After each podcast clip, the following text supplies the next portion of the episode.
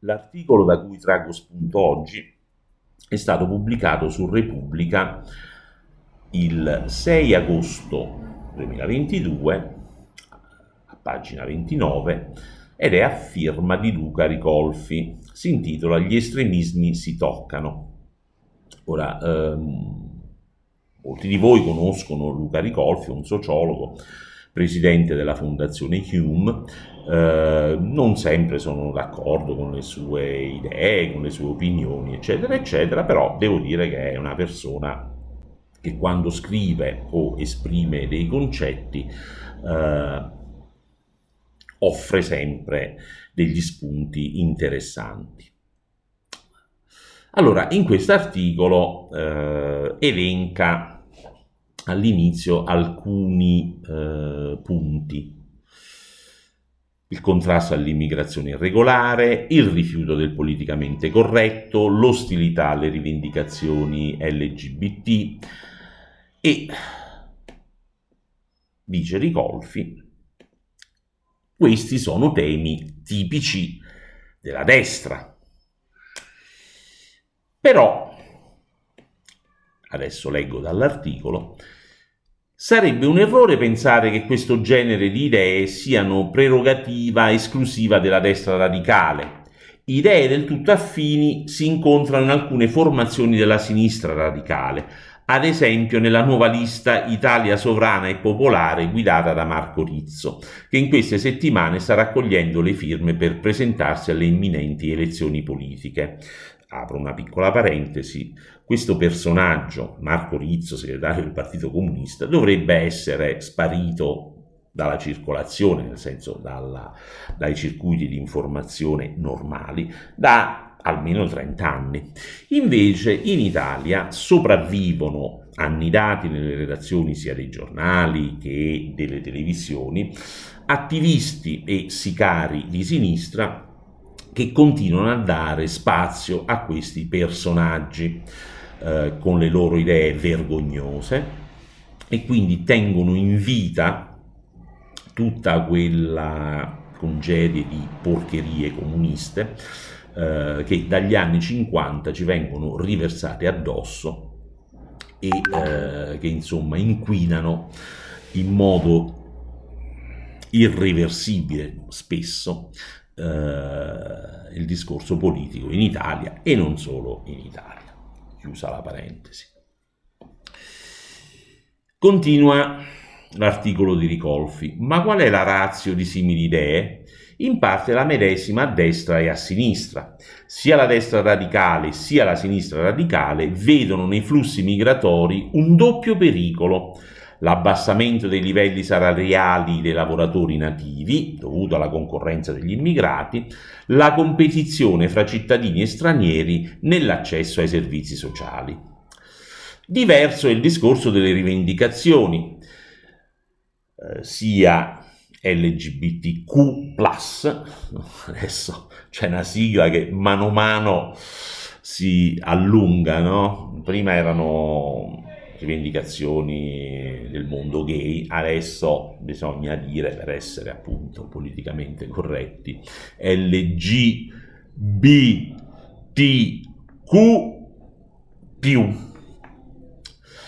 Insomma, riprendo l'articolo. Diverso il discorso sulle rivendicazioni LGBTQ e il politicamente corretto. Qui le motivazioni della destra e della sinistra radicali almeno in parte divergono. A destra l'ostilità al mondo LGBTQ è genuinamente culturale perché deriva semplicemente da una concezione tradizionalista del ruolo della famiglia e del rapporto fra uomini e donne. A sinistra, invece, la medesima ostilità deriva da due idee distinte ma convergenti il consumismo sessuale sarebbe un capitolo della colonizzazione, mi viene da ridere, di tutti gli ambiti della vita da parte del capitalismo globale eh, che chiaramente nella visione di questa gente è trionfante. L'attenzione ossessiva della sinistra ufficiale al mondo LGBTQ e agli immigrati avrebbe completamente cancellato la questione sociale, occupazione, salari, povertà, disuguaglianze. Più in generale, destra e sinistra radicale considerano le questioni sollevate dal politicamente corretto come problematiche borghesi che possono interessare solo i ceti alti. Soprattutto destra e sinistra radicale convergono su una diagnosi. Il nemico numero uno sono gli organismi sovranazionali, Unione Europea, BCE, Nazioni Unite, Banca Mondiale, che togliendo autonomia agli stati nazionali renderebbero più difficile la difesa degli interessi nazionali e delle istanze popolari. Di qui la fusione a destra come a sinistra fra sovranismo e populismo e la comune ostilità della sinistra ufficiale alla sinistra ufficiale che in tutte le società democratiche moderne è tendenzialmente liberale, cosmopolita, fiduciosa nei meccanismi di mercato, rispettosa delle istituzioni sovranazionali. Ora, qui mi preme fare un commento a me non sembra assolutamente vero che la sinistra ufficiale eh, abbia abbracciato i meccanismi di mercato e che sia cosmopolita e fiduciosa nelle istituzioni sovranazionali. Assolutamente no. Eh, la sinistra rimane eh, divisa in tante correnti, correntine, partitini e eh, sotto correnti di pensiero, però che abbia abbracciato l'economia di mercato non mi sembra di poterlo non solo affermare, ma neanche ipotizzare. C'è stato un momento ai tempi di Blair e di Clinton in cui eh, la terza via no, veniva definita, intendeva trovare così un modus vivendi tra sinistra estrema e eh, forze capitaliste, le vogliamo chiamare, io le chiamo eh, forze imprenditoriali, persone, insomma, fette di popolazione che lavorano nell'economia di mercato, non nell'economia protetta eh, dei monopoli pubblici e privati, non nei servizi pubblici. Ma è stata una stagione eh, abbastanza breve, subito rinnegata e oggi se andiamo a vedere la sinistra ma anche quella italiana, no? dove vi sono Orlando, Emiliano, Fratoianni, Fassina, eccetera, eccetera, o la sinistra francese, quella di Mélenchon, ecco, sono sinistre che ufficiali le potrebbe definire ricolfi, ma che con l'economia di mercato non hanno alcunché a spartire. Quindi, mh, diciamo, questa interpretazione un po' benevola, un po' eh, semplicistica della sinistra, ecco, io non la condivido, ma mh, non è questo il problema principale che solleva questo articolo, come vedremo fra un po'. Continua Ricolfi. Questa convergenza tra destra e sinistra estrema può turbare chi tende a vedere destra e sinistra come due mondi antitetici e incompatibili. In compenso permette di spiegare fatti altrimenti incomprensibili, come le transizioni dall'estrema destra all'estrema sinistra e viceversa. È dei giorni scorsi, ad esempio, la notizia che Francesca Donato, parlamentare europea eletta nelle liste della Lega, si appresterebbe a correre nella lista del comunista Marco Rizzo. Risalendo indietro nel tempo, possiamo rintracciare conversioni ben più clamorose e interessanti, perché frutto di meditate elaborazioni teoriche. Penso ad esempio al caso dell'economista di sinistra radicale Alberto Bagnai, che qualche anno fa aderì alla Lega di Salvini. Anche qui mi preme aprire una parentesi. Allora, non credo che ci siano stati particolari eh, sforzi da parte di Alberto Bagnai e meditate elaborazioni teoriche, come le definisce Ricolfi, per passare dalla sinistra radicale dove aizzava i suoi adepti eh, contro l'Unione Europea, contro l'euro, contro la BCE. Eh, Bagnai ha visto la poltrona eh, e non essendo un intellettuale di grande eh, spessore, questo penso che eh, lo possono asserire molti dei suoi colleghi e eh, diciamo così, la sua carriera accademica non è particolarmente brillante.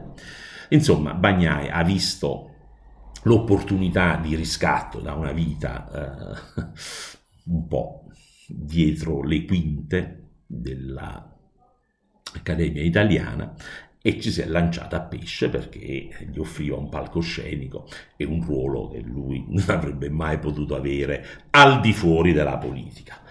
Eh, come lui ce ne sono tantissimi che hanno eh, seguito eh, Salvini o altri personaggi improbabili della stessa Risma per trovare un posto al sole grazie al voto dei semi-analfabeti.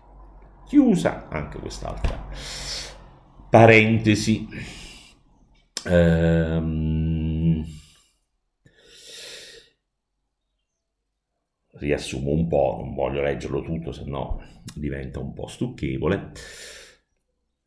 Ebbene, continua Ricolfi, tutti questi casi, a prima vista incomprensibili, hanno una logica precisa alla base del sovranismo populista, che rende quasi intercambiabili destra e sinistra radicali, ci sono due idee forti. Primo, l'assoluta centralità della questione sociale, secondo la convinzione che solo gli stati nazionali abbiano qualche chance di fornire risposte alla domanda di protezione degli strati popolari.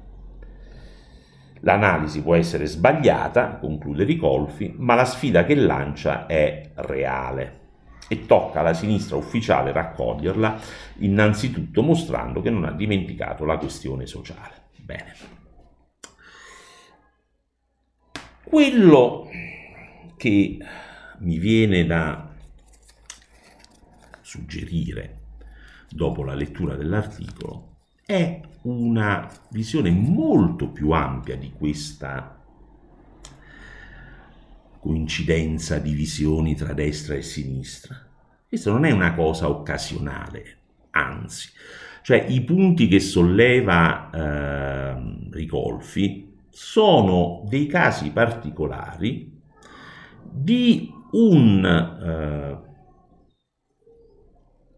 caso, cioè di una regola generale.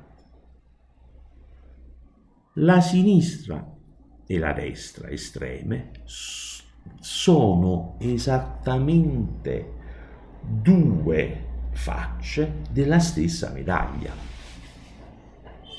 Cioè il fascismo, come sa chi ha studiato la storia o quantomeno chi la ricorda, è una cosola del socialismo massimalista Mussolini nasce in quel brodo di cultura.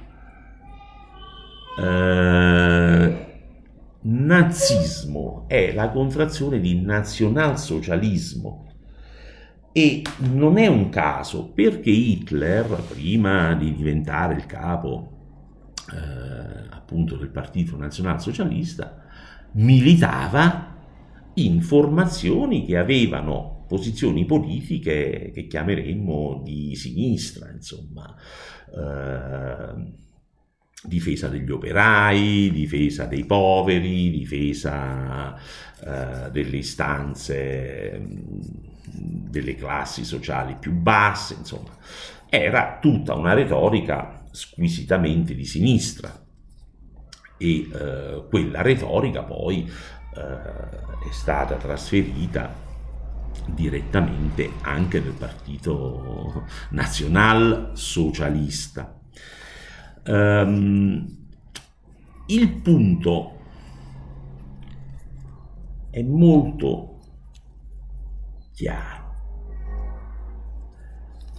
Qui non c'è una contrapposizione tra destra e sinistra, c'è una contrapposizione tra autoritarismo e società aperta.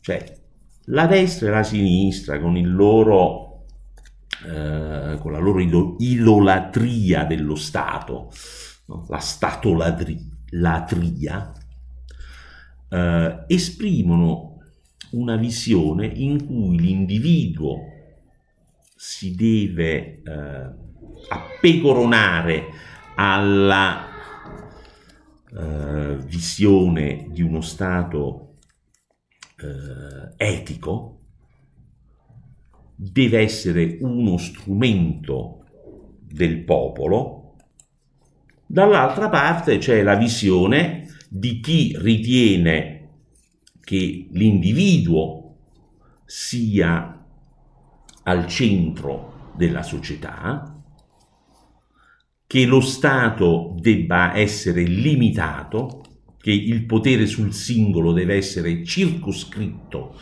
in modo rigoroso, che la Costituzione serve per difendere i diritti delle minoranze, non per dare poteri alle maggioranze, e quindi è uno scontro tra due visioni del mondo che ormai penso sia vecchio di almeno 150 anni, se non di più.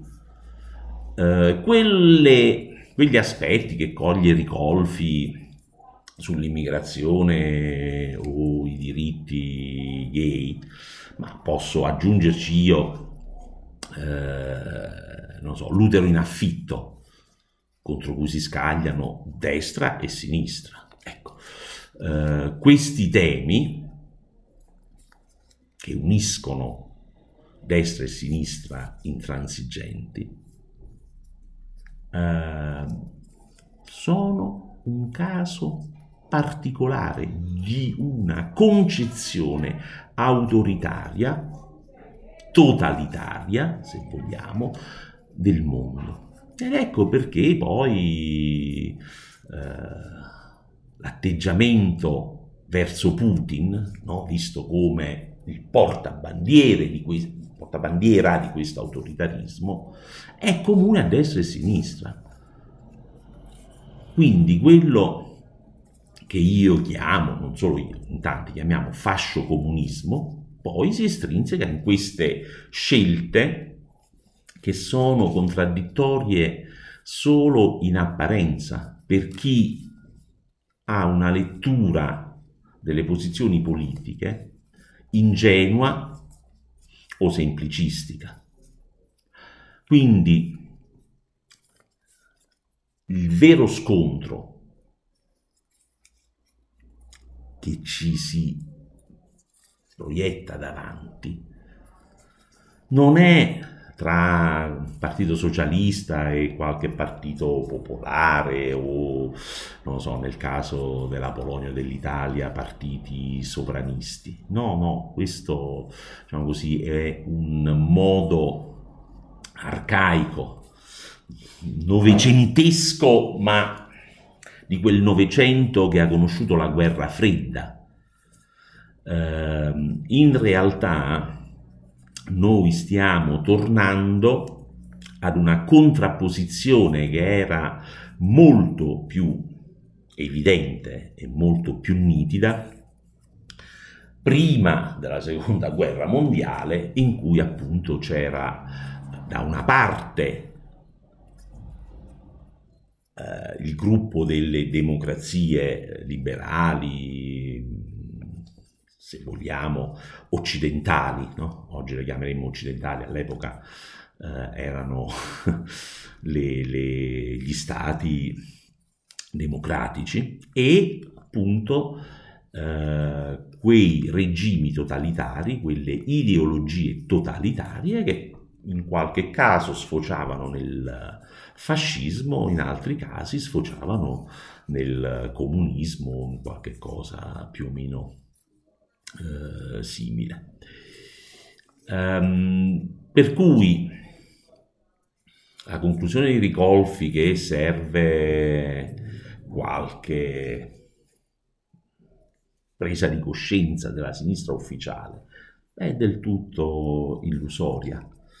Um, non so quanto la sinistra ufficiale eh, abbia contezza di questa contrapposizione, in alcune parti sì, in altre assolutamente no.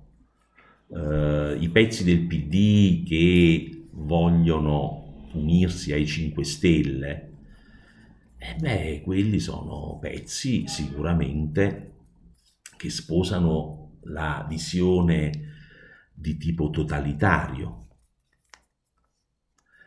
Eh, quelli che nella sinistra più o meno ufficiale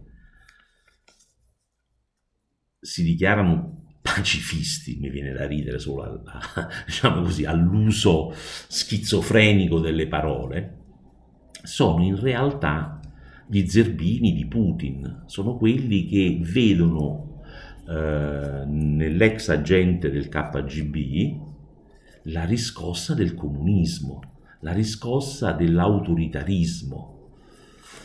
Ecco perché tra so, un Capozzo e un Salvini c'è una perfetta identità di vedute,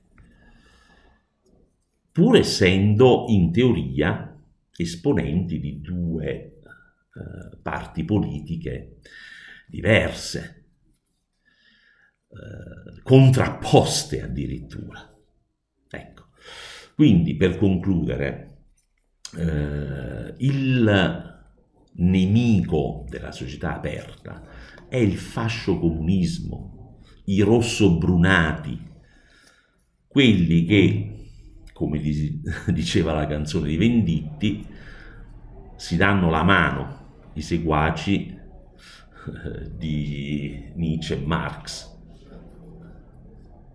Ma quelli erano ragazzotti del liceo, del liceo Giulio Cesare di Roma.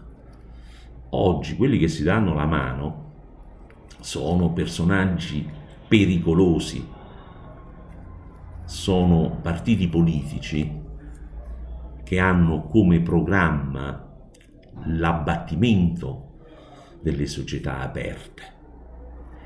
E il primo obiettivo di questa masnada sono le istituzioni europee perché sono un presidio di democrazia e di libertà e non a caso Putin era più preoccupato dall'ingresso dell'Ucraina nell'Unione Europea che nella Nato. Adesso poi, insomma, la Nato, che era diventata un'istituzione dormiente, ha ripreso il ruolo centrale per le società aperte in quanto c'è stato un attacco violento, militare, alla nostra libertà, e i rossobrunati, Salvini, Meloni, eh, Fratoianni, eh, insomma questa gente qui è ostile all'Unione Europea ed è ostile alla Nato, a parte le, diciamo, mh, mm, operazioni di ripolitura eh, ideologica che sembra aver messo in piedi la Meloni, ma eh, l'avversione che Ricolfi notava alle istituzioni internazionali deriva dall'avversione a ciò che queste istituzioni internazionali rappresentano, cioè la difesa dei valori occidentali di libertà e di eh, difesa dei diritti civili e degli individui. I totalitari i rossobrunati, i fascio-comunisti eh, vogliono tornare agli stati nazionali perché credono che sia più facile controllarli e abbindolare gli idioti per rovesciare i governi liberali, governi democratici e instaurare eh, o delle autocrazie o delle democrature come quella di Orban eh, in Ungheria, in parte eh, quella che oggi eh, ha messo sotto il gioco la Polonia e altri paesi che per esempio appartengono alla, alla sfera ex sovietica come la Bielorussia. In conclusione, eh, non fatevi confondere, soprattutto non fatevi confondere le idee da contrapposizioni che oggi non hanno alcun senso. Individuate con una certa chiarezza le istanze di questa gente che invece eh, è contraria alle libertà, imparate a riconoscere i messaggi di questi eh, fascio comunisti, perché negli anni a venire ci sarà una lotta durissima su tutti i fronti, economico, politico e militare, e la guerra in Ucraina è solo la prima fase di questa guerra probabile che ci sarà uno scontro, non so quanto grave, non so quanto esteso, anche su Taiwan. Le avvisaglie le stiamo vedendo in questi giorni con la visita di Nancy Pelosi e le reazioni scomposte e aggressive della Cina. E invece di cedere alle pressioni di questi autocrati criminali, bisogna alzare il livello dello scontro, bisogna fargli capire che noi non tollereremo alcun arretramento delle società aperte, tutt'altro. Quindi la cosa più giusta da fare sarebbe inviare ogni giorno delegazioni di parlamentari a Taiwan proprio per irritare la Cina proprio per dire non ci fai paura, le tue mattane lasciano il tempo che trovano, se vogliamo, noi società occidentali, noi società che abbiamo eh, la tecnologia più avanzata, che abbiamo eh, i sistemi economici più efficienti, vi possiamo far ritornare a cibarvi di riso, di una ciotola di riso al giorno. Quindi dobbiamo essere più consci delle nostre eh, idee, delle nostre convinzioni, dei nostri valori, la nostra morale e non spaventarci di fronte alle minacce di questi eh, regimi totalitari perché se ci spaventiamo abbiamo già perso. Quando non abbiamo reagito alla invasione della Crimea e di parti del Donbass, non abbiamo ottenuto una pace, abbiamo soltanto dato l'occasione a un criminale mafioso e alla sua banda di complici di attaccarci ancora più duramente, attaccarci perché l'Ucraina è parte di questa società aperta, per quanto imperfetta, per quanto con problemi di corruzione, di quello che volete voi, ma comunque è una società che vuole vivere secondo i canoni e i principi dell'Occidente, ed è stata attaccata da una feroce dittatura che ci vuole riportare indietro all'epoca dello zar.